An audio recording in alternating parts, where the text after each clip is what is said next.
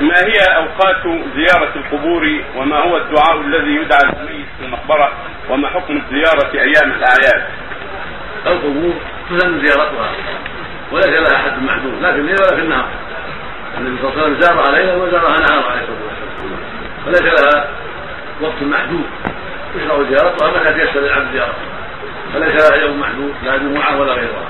متى تيسر الزياره وفرغ الزياره أو وفقه الله للزياره في أي وقت في يوم العيد أو في يوم الجمعة أو في السبت أو في الليل أو في النهار. أما يخص لها وقت يوم العيد راتبا أو يوم الجمعة راتبا هذا لا أصل. لكن يذكرها متى تيسر يتذكر بها الآخرة والموت ويسعد بالاخره النبي عليه الصلاة والسلام قال زوروا القبور فانها ذكرتم الاخره وكان يعلم أصحابه فيقول عليه الصلاة والسلام لهم إذا دخلوا القبور قولوا السلام عليكم أهل الديار. من المؤمنين والمسلمين وإنا إن شاء الله بكم لاحقون يرحم الله المستقدمين منا والمستأخرين. نسأل الله لكم العافية. وكان يزور بقية وسلم ويقول لهم ويقول السلام عليكم. دار قوم دين وإنا إن شاء الله بكم لاحقون غدا مؤجلون. اللهم اغفر لنا بقيه خلقك هذه زيارة عليه الصلاة والسلام.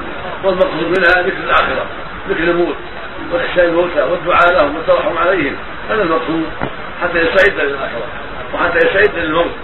قبل الوجود. في بعض البلاد يزورونها ليلة العيد إذا أعلن فجأة في رمضان.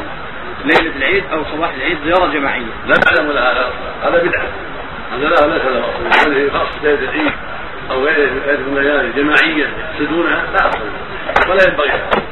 لا لا هذا يكون من البدعة إذا أرادوا أنها خاصة من القربة وهذا ظاهر عمله طيب يا شيخ والميت إذا وضع على عربة مدفع هل هذا جائز؟ لماذا؟ ها؟